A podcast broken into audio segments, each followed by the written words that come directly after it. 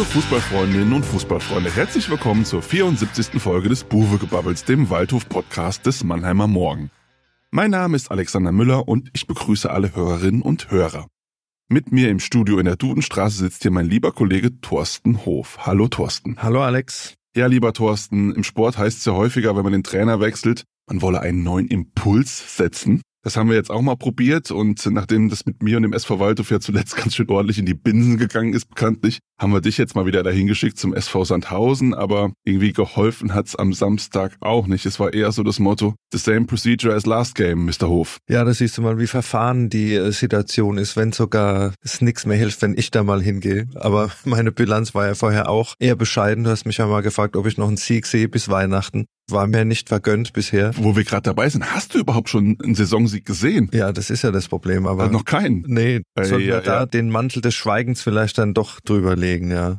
Auch dieses Mittel hat nicht gefruchtet am Samstag, muss man leider so sagen. eins zu vier ist ausgegangen. Hört sich mal wieder bitte an. Hört sich bitte an. Ich habe endlich mal wieder gefroren im, im Stadion. Jetzt kommt ja so langsam die Zeit der langen Unterhosen. Hast du dabei gehabt? Nee, die habe ich noch ausgespart. Es ging aber mal schön wieder durchgefroren. Gehört auch dazu. Jetzt kommt die Zeit langsam, die Zeit des zweiten Pullis. Und das Spiel war ja dann auch entsprechend so, dass es nicht besonders erwärmend war. Wobei die ersten zwanzig Minuten ist man schon ein bisschen in Wallung gekommen. Ja, man durfte hoffen. Es war griffig, es war von den Zweikämpfen gut geführt, es gab Ballgewinne für den Waldhof. Der Ballvortrag nach vorne war auf einmal da, aber dann war es so bei zwanzig Meter vom gegnerischen Tor, war dann doch meistens Sense und das war das große Problem am Samstag, dass halt die Harmlosigkeit nach vorne, Pascal Sohm hat es hinterher gesagt, der letzte Pass ist dann halt doch wieder nicht so gekommen. Die hingen dann da oft äh, in der Luft, die Stürmer. Da war halt relativ äh, schnell Ende nach vorne und dann ist auch so diese Anfangs-Euphorie des Stadions. Euphorie? Ja, Euphorie. Das Stadion war in Sandhausen komplett hinterm Waldhof gestanden, ja, also es war richtig Stimmung und du hast gemerkt, hier Pokal, okay. Es geht jetzt hier nach vorne, aber wie gesagt, das ist dann so verpufft, wenn halt dann nach und nach nichts kommt und auch die Ballgewinne, die dann in Freistoß mal umgemünzt wurden, das fand ich auch so schlimm. Ja, da hast du Freistoßflanken wirklich aus guten Positionen. Von links, von rechts, zwanzig Meter vom Tor, alles balzig im Strafraum, dann fliegen die Bälle direkt ins Tor aus. Oder auch die Ecke so auf Brusthöhe, wo die Sandhäuser dann einfach nur den Ranzen hinhalten müssen und der Ball ist wieder raus. Da kommt erst gar nicht mal die Möglichkeit einer Chance auf, auch bei den Standards. Und da siehst du halt auch wieder, was für Potenzial und was für Qualität verloren gegangen ist.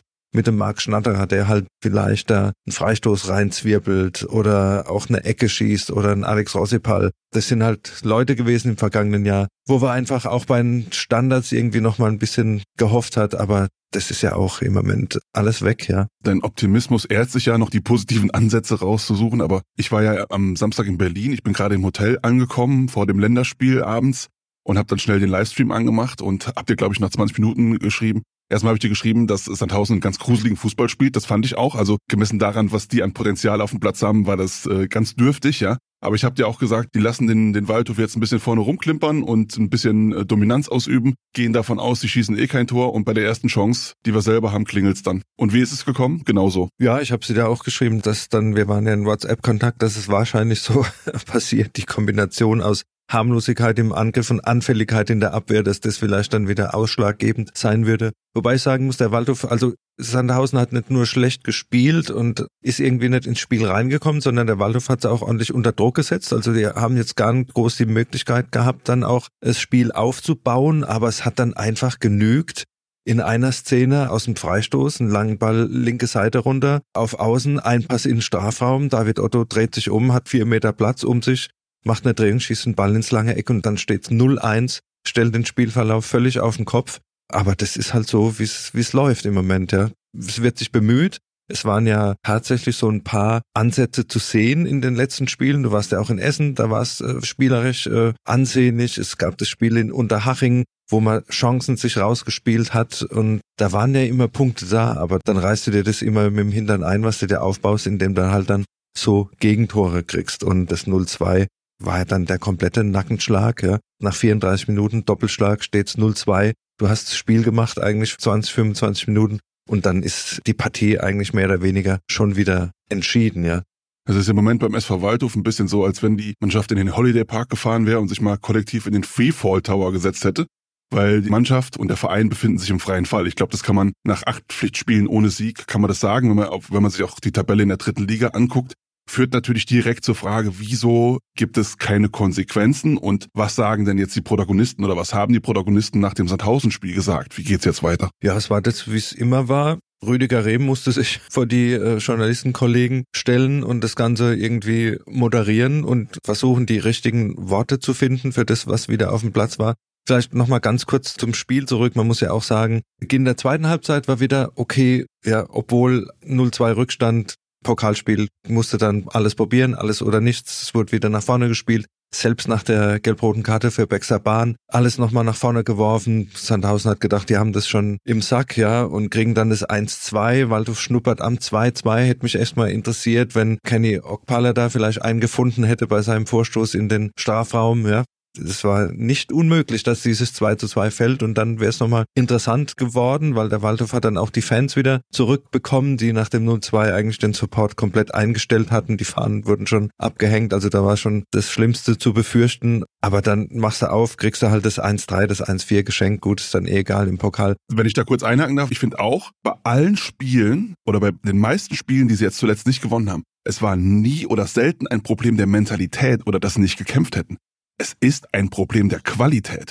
Es ist ein Problem der Qualität, dass man dominant ist in Sandhausen zwanzig Minuten lang und sich keine echte Torchance herausspielt. Und es ist ein Problem der Qualität, dass Sandhausen die erste Torchance hat oder jetzt die ersten beiden Torchancen hat und zwei null führt. Also sowohl auf Seiten von Sandhausen, die halt die Qualität haben, dass da welche sind, die die Chancen reinmachen, als auch bei der Waldhof-Abwehr, die dann halt die zwei Tore zulässt. Also ich finde Mentalität, also deshalb ist auch dieses wir wollen euch kämpfen sehen, das ist totaler Blödsinn. Weil kämpfen tun die. Also ich glaube, da kann man ihnen jetzt keinen Vorwurf machen. Ja, und auch um das vielleicht nochmal zu differenzieren, es war ja auch so, dass wir zum ersten Mal gesehen haben, dass der Waldhof auch von Anfang an eine gewisse Dominanz oder einen gewissen Willen ausstrahlt und nicht diese Verunsicherung da war, dass man irgendwie nach vierzig Sekunden ein Tor kriegt oder nach eins zwanzig oder so, dass von Anfang an irgendwie alles gegen einen läuft, sondern es war da tatsächlich schon ein Schritt weiter, sage ich mal, dass du stabil warst vorne in den Zweikämpfen, was das Spielerische betrifft. Ja, aber du sprichst an, es fehlt dann einfach an den gewissen Qualitätsmerkmalen und du hast gesehen, dass da Sandhausen halt einen riesigen Vorsprung hat, was die Qualität im Kader betrifft. Zwei Chancen, zwei Tore und dann war die Sache gelaufen, um drauf zurückzukommen. Was wird hinterher gesagt? Wie immer, Rehm sagt dann, ja, die Leistung geht so ein bisschen voran. Ja, es ist eine Leistungsentwicklung zu sehen, aber die Ergebnisse fehlen halt und die Ergebnisse fehlen halt, weil du halt im Angriff keinen hast, der eine gewisse Scorerpunktezahl mit auf den Zettel bringt. Du hast äh, in der Abwehr, die jetzt auch personell natürlich gebeutelt war mit den Ausfällen von Segert, von Sechelmann, Jans war bei der Länderspielreise, hast du halt da hinten ein Problem, dass du halt auch nicht ständig variabel irgendwie lösen kannst. Albenas war noch verletzt, also die Viererkette war da schon ein bisschen gebeutelt, heißt aber nicht, dass ich einem David Otto so viel Platz lassen darf im Strafraum natürlich. Heißt nicht, dass ich einen Ruven Hennings direkt vom sechzehner anspiele, damit er sich die Ecke aussuchen kann. Das ist dann keine Frage der personellen Variablen, die du hast, sondern das sind dann einfach individuelle Dinge, die dann wieder den Ausschlag geben. Und ja, er stellt sich hinterher hin, sagt, die Ergebnisse fehlen, die Entwicklung ist da und zieht aber natürlich auch ein, Fußball ist ein Ergebnissport und wenn die Ergebnisse weiterhin nicht da sind, wird's langsam dunkel. Wobei, ja, es war so ein bisschen rauszuhören oder er hat auch betont, dass man im Verein noch hinter ihm stehen würde und hat auch so ein bisschen den Horizont aufgemacht, bis Weihnachten überm Strich zu sein. Das heißt also, Trainer Rehm selbst geht davon aus, dass er die Zeit noch bekommt bis zur Winterpause. Ich habe ihn dann auch gefragt, siehst du die Ruhe im Verein, dass du die Zeit auch kriegst? Das hat er eigentlich bejaht, aber wie gesagt, wenn sich da demnächst nichts tut, ich glaube, man wird nicht tatenlos zusehen, dass man vielleicht noch weiter abrutscht oder ich weiß nicht, wann der richtige Zeitpunkt gekommen ist, dann den Schlussstrich zu ziehen, um zu sagen, ja, wir müssen jetzt irgendwie was verändern. Die eine Variante ist, du wartest tatsächlich bis Weihnachten, holst dann nochmal drei, vier Leute in den Kader, legst nochmal Geld auf den Tisch und guckst, dass du den Turnaround kriegst oder du machst halt wirklich Tabula Rasa zu diesem Zeitpunkt. Bei aller Kritik auch an Rehm, finde ich, er trägt noch am wenigsten Schuld. Er hat auch eine Teilschuld natürlich, klar, wenn du so viele Spiele nicht gewinnst, da trägst du natürlich auch eine Schuld daran. Aber was man bei ihm sagen muss, was ihn auch ehrt, ist, er stellt sich immer vor die Mannschaft, er hat sich auch immer den Fans gestellt, er hat sich immer vor der Kurve bepöbeln lassen. Er hat nie gesagt, hier äh, Leute, guck mal, was ich für eine Qualität im Kader habe und vielleicht ist da im Moment auch einfach nicht mehr drin, das hat er nicht gemacht. Da hätte er sich ja relativ einfach aus der Affäre ziehen können. Und was ich allerdings auch glaube, ist, dass ein Trainerwechsel, nur ein Trainerwechsel wird die Unruhe im Verein nicht beseitigen. Also ich kann mir nicht vorstellen, dass man jetzt einfach das schwächste Glied da entfernt, mit Rüdiger Rehm, das vermeintlich schwächste Glied, und danach kehrt Ruhe ein. Nein, es wird auch immer um die Personalien Tim Schork, Stichwort Kaderzusammenstellung und Stichwort Infrastruktur, Stichwort Außendarstellung, Geschäftsführer Markus Komp, wird es immer gehen. Ich glaube halt, dass da die Probleme tiefer liegen als nur auf der Trainerposition. Ja, und wenn du das ansprichst, ich denke auch, dass du einfach jetzt in der Situation Köpfe brauchst, die die Krise moderieren. Es kann nicht sein, dass nur immer Trainer Rehm dasteht und jede Woche versucht, dasselbe zu erklären irgendwie, sondern da wünscht man sich halt mal auch eine Figur, die was darstellt, die mal den Kopf hinhält, die dann vielleicht auch mal einem anderen eine Kopfnuss gibt im rhetorischen Sinn, ja, die mal ein anderes Thema eröffnet, dass du einfach mal auch eine Ablenkung von dieser Dauerschleife hast, weil kommt ja auch bei den Spielern im Kopf irgendwann, du kommst ja gar nicht mehr raus, du musst mal einen anderen Reizpunkt setzen irgendwie. Das ist halt auch, du siehst da niemanden, es ist, steht immer nur der Coach da und versucht irgendwie da die letzten Ansprachepunkte noch rauszukitzeln. Wobei du eben angesprochen hast, er stellt sich immer vor die Mannschaft und beschwert sich nicht über den Kader. Ich fand es ganz interessant, als am Samstag die Sprache zum Beispiel auf Ruven Hennings, Kapitän beim S V Sandhausen, kam, der das zwei zu null gemacht hat, der ein unheimlicher Mentalitätsspieler ist. Das hast du gesehen am Samstag, hat sich da aufgerieben in Zweikämpfen, hat auch keine Härte gescheut, ja, hat das zweite äh, Tor gemacht aus einer Chance. Und äh, dann sagt Rehm natürlich, ja, Sandhausen hat sich diese Qualität geleistet, hat sich diese Qualität gekauft. Das macht den Unterschied, das hat heute den Unterschied gemacht. Stellt natürlich auch die Frage, wollte sich der Waldhof das nicht leisten im Sommer oder konnte er sich es nicht leisten im Sommer, so eine Qualität einzukaufen? Weil du siehst jetzt halt immer mehr, dass so ein Spieler einfach unheimlich fehlt, dass das einfach ein Anker ist, den der Waldhof braucht. Und da hat man schon so ein bisschen rausgehört, würde ich mir auch wünschen bei uns in der Mannschaft. Man konnte es jetzt nicht vertiefen, wollte man oder konnte man nicht. Das Projekt ist ja wohl eher so junge Spieler, klar. Aber wir haben es hier auch immer wieder angedeutet, du brauchst einfach, wenn jemand wie Schnatterer und Höger geht, brauchst du einfach einen Ersatz, der was darstellt, an dem sich andere aufrichten können. Und das ist halt so ein Spielertyp wie Hennings. Das ist jetzt nicht Hennings für den Waldhof, aber so ein Spielertyp brauchst du einfach. Absolut. Der hat Körperlichkeit, der weiß, wie es geht, ja. Der haut dann auch so lang drauf, bis er eine gelbe Karte hat, aber im Gegensatz zu Bexer Bahn weiß er dann auch vielleicht, wann Schluss ist. Oder wie clever muss ich sein, dass ich halt nicht vom Platz fliege, ja. Das macht dann auch den Unterschied und das sind halt die Punkte, wo du exzellent gesehen hast, was fehlt dem Waldhof gegenüber einer Mannschaft wie Sandhausen, die jetzt ja auch keine Bäume ausreißt in der dritten Liga und auch vom Spielerischen her das Ganze so ein bisschen überschaubar gehalten hat. Das sehe ich auch so. Du sprichst die richtigen Punkte an, es geht um Hierarchie, es geht um Erfahrung und Qualität und dann in Klammern noch hinzugefügt, auch wenn ich Rehm eben noch ein bisschen verteidigt habe, ist es natürlich so, wenn du ohnehin so ein Hierarchie- und Führungsspielerproblem in deiner Mannschaft hast, dann auch noch deinen Kapitän zu rasieren, der der Letzte ist, der da mit dem absoluten Waldhofgehen rumläuft, ist mindestens auch problematisch. Also das muss man ihm dann halt auch schon anlasten. Gut, der Segert war jetzt verletzt gegen Sandhausen, aber generell ist es auf jeden Fall ein Punkt, wo man Rehm auch für kritisieren muss. Ja, ich würde sagen, genug der Analyse. Kommen wir vielleicht mal zu unseren... Äh, Drei Fragezeichen, ne? Genau. Um ein bisschen, vielleicht hier ein bisschen... Äh, die Stimmung zu heben. Die Stimmung zu heben, ja. Wir gucken mal, was wir finden diese Woche. Kommen wir zum Top der Woche. Ja, Thorsten, du hast in all der Waldhof-Tristesse dann doch noch einen kleinen Unterpunkt gefunden, der eigentlich ganz schön ist. Ja, der liegt allerdings jetzt nicht auf dem Waldhofplatz oder hat jetzt auch nichts mit den letzten zwei Spielen zu tun, weil da wäre es uns wirklich schwer gefallen, einen Top zu finden, sondern wir müssen dann ein bisschen auf den internationalen Fußball schauen und wir haben es ja vorhin angesprochen, Laurent Jans war bei der luxemburgischen Nationalmannschaft unterwegs am Wochenende. Das erste Spiel war er gesperrt, beim zweiten Spiel in Liechtenstein. eins zu null Kantersieg. War er dann wieder dabei und hat tatsächlich sein neunundneunzigsten Länderspiel absolviert. Das heißt, er geht streng Richtung Rekordnationalspieler. Der Lothar Matthäus von Luxemburg. Absolut. Ihm fehlen noch drei Einsätze.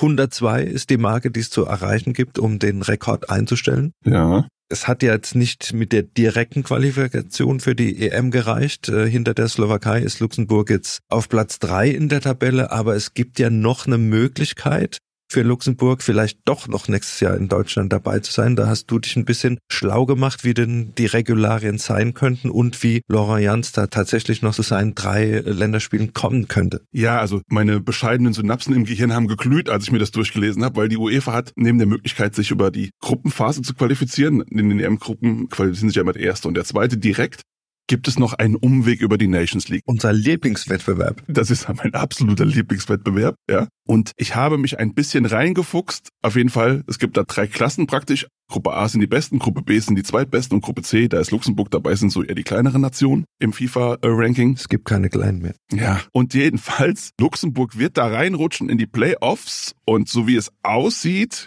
gibt es dann so eine Viererrunde mit, halte ich fest, Georgien, schlagbar, Kasachstan, schlagbar und dann haben wir halt Griechenland. Das könnte dann schon ein bisschen eng werden und da könnten sie sich noch ein Ticket sichern. Und wie sieht es dann aus? Ein Halbfinale sozusagen? Nein, die spielen eine Viererrunde. Oh, aber nur einmal hoffentlich. Einmal, ja, ja, gegeneinander. Aber hm, die Luxemburger haben sich jetzt äh, gut geschlagen, muss ich sagen. Also die sind von so einer kleinen Nation schon zu so einer mittelkleinen, mittelgroßen, wie will man das nennen? Ich würde es ihm auf jeden Fall gönnen. Auf dem Sprung, sagen wir mal. Auf dem Sprung und dann, das wäre ja auch für ihn schön, wenn er dann hier irgendwie nächstes Jahr E M in Deutschland, das wäre ja wahrscheinlich Highlight seiner Karriere. Absolut. Und ich glaube, mit der Ausgangsposition, dass es jetzt da in diese Runde geht, dann sind auch die drei Spiele drin. Und wir werden demnächst dann auch den äh, luxemburgischen Rekordnationalspieler in den Reihen des S V Waldhof begrüßen dürfen. Wahnsinn. Sensationell. Ja, zurück in die blau-schwarze Depression, der Flop der Woche. Der Flop der Woche, ja, da müssen wir jetzt leider wieder ein bisschen Wasser in den Wein schütten. War jetzt tatsächlich eine Szene vom Samstag.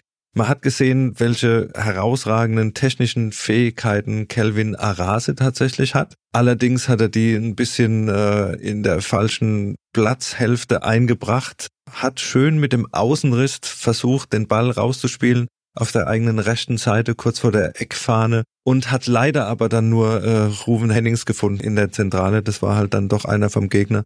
Und der konnte dann aus zwanzig Metern sich die Ecke aussuchen, hat es zwei zu null gemacht, wir haben es ja vorhin angesagt, aber ja, also so ein Fehlpass vor der eigenen Abwehr hinzuzaubern, das sind halt genau die Punkte, die es im Moment dem Waldhof schwer machen. Die Anfälligkeit in der Defensive, jetzt gar nicht mal ein Fehler von einem Abwehrspieler, sondern einfach im Aufbau auch den Blick da nicht zu haben, was passiert und ja, absoluter Horrorfehlpass. Man muss ja sagen, mir fällt da gerade wieder ein, Kelvin Arase hat ja in Essen den Fußballspruch des Jahres gebracht. Ich habe es ja damals auch geschrieben. Wir haben gerade einen Lauf, wo es nicht läuft. Wir, wir müssen das unbedingt beim Fußballspruch des Jahres einreichen. Also ich bin eigentlich zuversichtlich, dass er da Chancen hat, weit zu kommen bei der Kür. Ja, wenn man das dann vielleicht noch mit der Szene vom Samstag zusammenschneidet, das würde das dann nochmal unterstreichen. Ja, aber wir wollen jetzt nicht weiter Salz in die Wunden reiben. Das ist ja alles, alles schlimm genug. Tut weh genug, ja.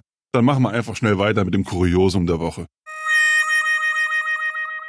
Das äh, Kuriosum der Woche haben wir so ein bisschen ausgegraben, als wir auf das Pokalduell gegen Sandhausen im Vorfeld geschaut haben, weil wir mussten sehr, sehr weit in den Chroniken zurückblättern, bis wir das letzte Pflichtspiel S V Waldhof gegen Sandhausen oder auch umgekehrt gefunden haben. Das war damals in der Saison zweitausendsechs, zweitausendsieben in der Oberliga Baden-Württemberg, das letzte Pflichtspiel. Danach kamen noch Testspiele in den Sommervorbereitungen zweitausenddreizehn, zweitausendvierzehn. Da war zum Beispiel Kenan Kocak noch Trainer. Philipp Förster hat beim zwei zu null zweitausenddreizehn zwei Tore gemacht. Philipp Förster. Das waren noch Zeiten, ja. Aber wie gesagt, das letzte Pflichtspiel war tatsächlich, ja, es ist jetzt im, im nächsten März ist es siebzehn Jahre fast her. Und da das sieht man auch so ein bisschen, wie weit sich diese beiden Vereine dann auch entfernt haben und unterschiedlich entwickelt. zweitausendsechs, zweitausendsieben war die Aufstiegssaison von Sandhausen. Die sind dann in die Regionalliga aufgestiegen. Sind die nicht gleich sogar in die Zweitliga durchmarschiert? Sind in die Regionalliga aufgestiegen, haben sich dann in der folgenden Saison für die dritte, dritte Liga, Liga qualifiziert. Die wurde ja dann erstmals mhm. installiert, haben sich da gleich als qualifiziert für die dritte Liga. Und dann ging es natürlich Richtung zweite Liga. Ich glaube, elf, zwölf war dann der Aufstieg. Ein bisschen Unterbrechung. Das war Gerd Deistrainer, ne? Genau, sind sie dann aufgestiegen in die zweite Liga. Und da haben sich natürlich die Wege weit entfernt von beiden Clubs, die geografisch betrachtet ja so nah zusammenliegen. Also bis in einer halben Stunde am Samstag war ich hier von der Dudenstraße. Brauchst du keine halbe Stunde bis zum Hartwaldstadion. Es liegt so nah zusammen, aber es waren ja zum Teil Welten, Welten dazwischen. Und das hast du auch jetzt am Samstag nochmal gesehen. Sandhausen zehrt natürlich noch von dieser Zweitliga-Zeit, hat noch einen gewissen finanziellen Puffer, Auch das Stadion, das damals sehr überschaubar war, mittlerweile mit diesem Business-Turm, oben ein paar Logen und so. Ja, das ist einfach nochmal das, was man sich beim Waldhof vielleicht dann auch ein bisschen wünschen würde. Und der finanzielle Puffer macht Sandhausen es natürlich noch möglich, noch Spieler zu haben, die den Unterschied ausmachen zu können. Die Frage ist natürlich, wenn es dieses Jahr mit dem Aufstieg nicht klappt, wir hatten ja schon einen Trainerwechsel dort und man ist ja auch hinter den eigenen Ansprüchen ein bisschen hinterher.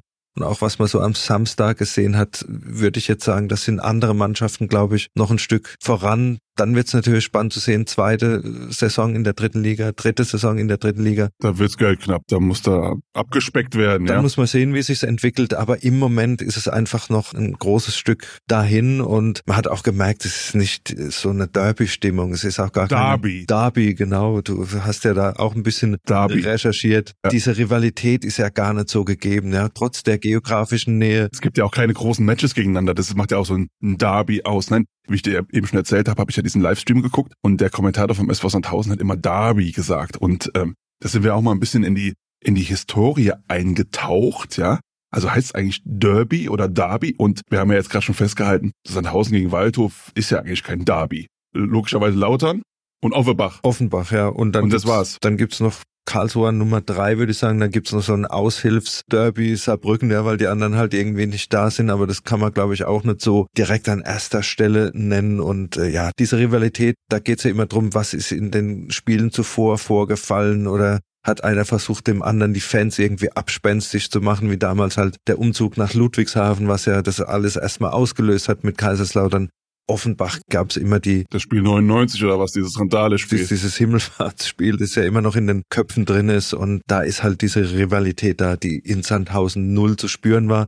Der Waldhof hatte da, glaube ich, im Stadion achtzig Prozent der Fans waren Waldhöfer, ja. Und auch vom Spiel haben manche gesagt, ja, geh doch mal durch Sandhausen und klopf an der Tür. Wer geht zum S V S und wer geht nach Waldhof? Ja, da hast du fünfzig fünfzig wahrscheinlich. Das ist ja auch immer noch Einzugsgebiet vom Waldhof da um Heidelberg und ja, also da war diese Derby-Stimmung jetzt Derby. äh, nicht zu greifen, ja. Weißt du denn überhaupt, was das erste Fußball-Derby aller Zeiten gewesen ist? Das muss irgendwo in Derby, wahrscheinlich hat es auch stattgefunden, ne? Da ja, das, ja der da, Name da gab's, da gab's so einen Vorläufer vom Fußballspiel in Derbyshire. Ja, als erstes Fußball-Derby gilt tatsächlich das Nottingham-Derby zwischen Nottingham Forest und Notts County, die beiden ältesten Fußballvereine der Welt. achtzehnhundertsechsundsechzig gespielt, da weißt du was. Da haben wir auch wieder was gelernt und diese Derby-Vorgänger, das ist ja dann eher so Vorgänger von, ja, Fußball kann man es eigentlich nicht nennen, da wird irgendwie ein Ball in der Dorfmitte auf den Platz geschmissen und dann versucht die Oberstadt gegen die Unterstadt, die prügeln sich dann einen Tag lang und irgendwo wird der Ball in den Fluss geworfen und dann, so hat es ja seine,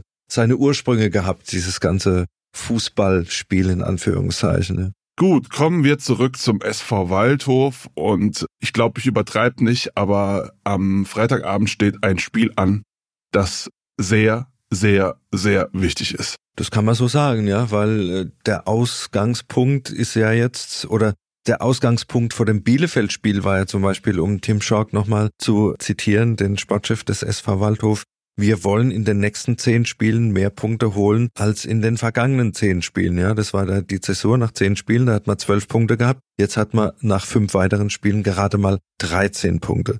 Das heißt, es ist ein Punkt geholt worden in fünf Spielen, es stehen noch fünf Spiele aus bis zur Winterpause.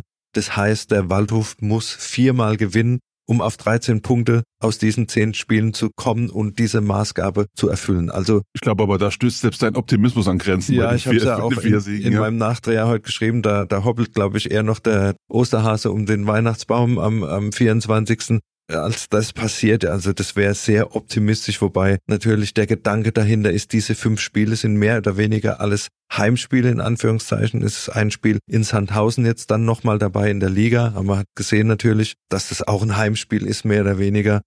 Aber wenn wir da jetzt schon auf Freitag schauen, da kommt der S C Verl, der die ganze Zeit in der dritten Liga immer so eine Mannschaft war, wo du denkst, warum spielen die da überhaupt mit? Ja, auch wenn du in dem Stadion warst, das ist äh, schon sehr überschaubar alles, aber mittlerweile auf Rang vier, ja. Und auch du hast mal geschaut, was die die letzten zehn Spiele gerissen haben und da kann es einem Angst und Bange werden. Also, es ist wahrscheinlich einer der undankbarsten Gegner, den der S V Waldhof in seiner aktuellen Verfassung haben kann, weil die haben halt keinen Namen, hast du gerade schon erwähnt, aber die haben halt einen Lauf. Ich meine, die sind Tabellenvierter. Die haben in den letzten äh, sieben Spielen in der Liga nicht verloren, haben wir mal so fünf null in Essen gewonnen, vier null gegen Lübeck, Sieg in Aue, zuletzt drei zwei gegen Halle gewonnen. Also gegen Bielefeld auch? Gegen Bielefeld, Ostwestfalen, O W L-Derby nennen die das, Derby nennen die das da bei sich, drei eins gewonnen, ja. Also Vierter mit vierundzwanzig Punkten und sind bekannt für ihre Offensivstärke. Und da schaudert es ja vielleicht den einen oder anderen Waldhof-Fan schon. Ein Mann dabei, der ist auch noch in Kaiserslautern geboren. Das macht die Sache jetzt auch nicht gerade schöner für den S V W. Und der ballert gerade in dieser Saison alles weg. Ja, Oliver Batista Meier. Ja. Und, und wenn wir da auf die Zahlen schauen, acht Tore, acht Assists, sechzehn Scorer-Punkte. Und wir haben dann mal geschaut, wo sind die Koryphäen da beim S V Waldhof? In Anführungsstrichen Koryphäen. Das ist einmal Kelvin Arase mit einem Tor und vier Vorlagen.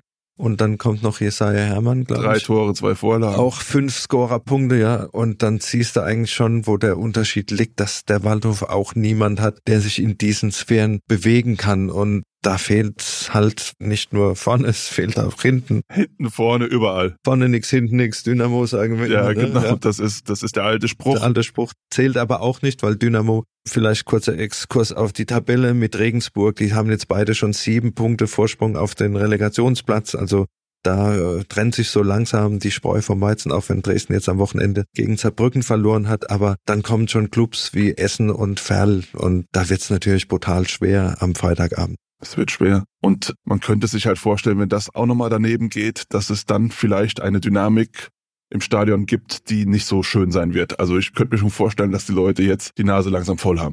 Ja, das hat man gemerkt am Samstag nach dem zwei null. Wie gesagt, das Stadion war total ruhig. Ja, keine Anfeuerung mehr aus dem Block. Da hat man dann, glaube ich, äh, haben wir so ein bisschen gelesen, man hat sich dann auch gegenseitig, äh, ist man sich an die, an die Wäsche gegangen aus lauter Frust offenbar. Auch ganz schön peinlich, ja. Irgendwann. Und ja, wenn wir auch auf das Restprogramm schauen, klar sind es fünf mehr oder weniger Heimspiele, aber es kommt dann noch Ingolstadt, es geht nach Sandhausen, dann kommt Aue.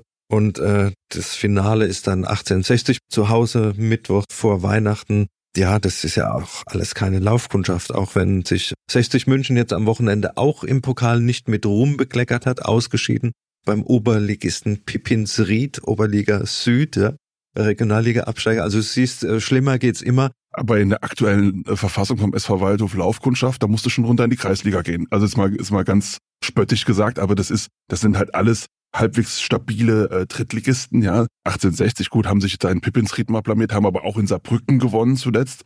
Haben, glaube ich, auch schon sieben Punkte mehr als Waldhof. Ja, also dieser Plan, bis Weihnachten über dem Strich zu stehen, wird schwer. Und ich würde sagen, wir versuchen es dann am Freitag einfach nochmal, wie das äh, Trainer Rehm jetzt auch die letzte Zeit gemacht hat. Wir wechseln einfach nochmal die Formation und schicken dich wieder ins Stadion. Und wir legen noch eine Schippe drauf. Hä?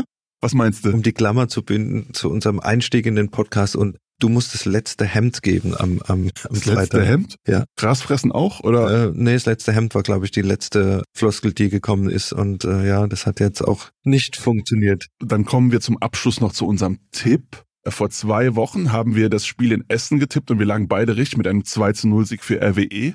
Also, uns kann man vertrauen, da hier sitzt die Kompetenz. Deshalb jetzt auch, was tippst du gegen den S C Verl? Ich tippe ein zwei zu zwei. Ein zwei zu zwei. Ist ein bisschen zu wenig. Also ich, jetzt bin ich mal der Optimist und tippe einen drei zu zwei Sieg. Ein drei zu zwei Sieg? Naja, Verl ist zwar vorne stark, aber hinten noch anfällig. Also da, da wird der Waldhof zu seinen Chancen kommen und es gibt so eine kleine Wiedergeburt. Ich bin, mach jetzt mal Optimismus. Okay. Ja? Dann freuen wir uns auf den Freitag. Ich bin in der Redaktion, wenn du im Stadion bist, und guck mir das natürlich dann an und verarzte deinen Text und bin gespannt, wie es ausgeht. Das war's dann auch schon wieder mit unserer heutigen Folge und wir freuen uns wie immer auf euer Feedback und weitere Ideen. Schreibt am besten an podcast at mannheimer dash morgen punkt de und folgt uns auf Facebook oder Instagram. Lasst uns ein Abo da, damit ihr auch in Zukunft keine Folge mehr verpasst. Der Mannheimer Morgen bietet übrigens auch noch einige andere äußerst hörenswerte Podcasts an, den Adlercheck, Mensch Mannheim, Mannheim Kompakt und demnächst auch den Podcast Weiterleben. Hört mal rein. Diese Folge wurde übrigens wieder produziert von unserem verlagseigenen Podcast-Spezialisten Micha Krumpe. Tschüss, bis zum nächsten Mal, wenn wir uns wieder melden. Das wird am Nikolaustag sein, nach dem Heimspiel gegen den F C Ingolstadt. Tschüss, sagt Alex Müller. Und Thorsten Hof.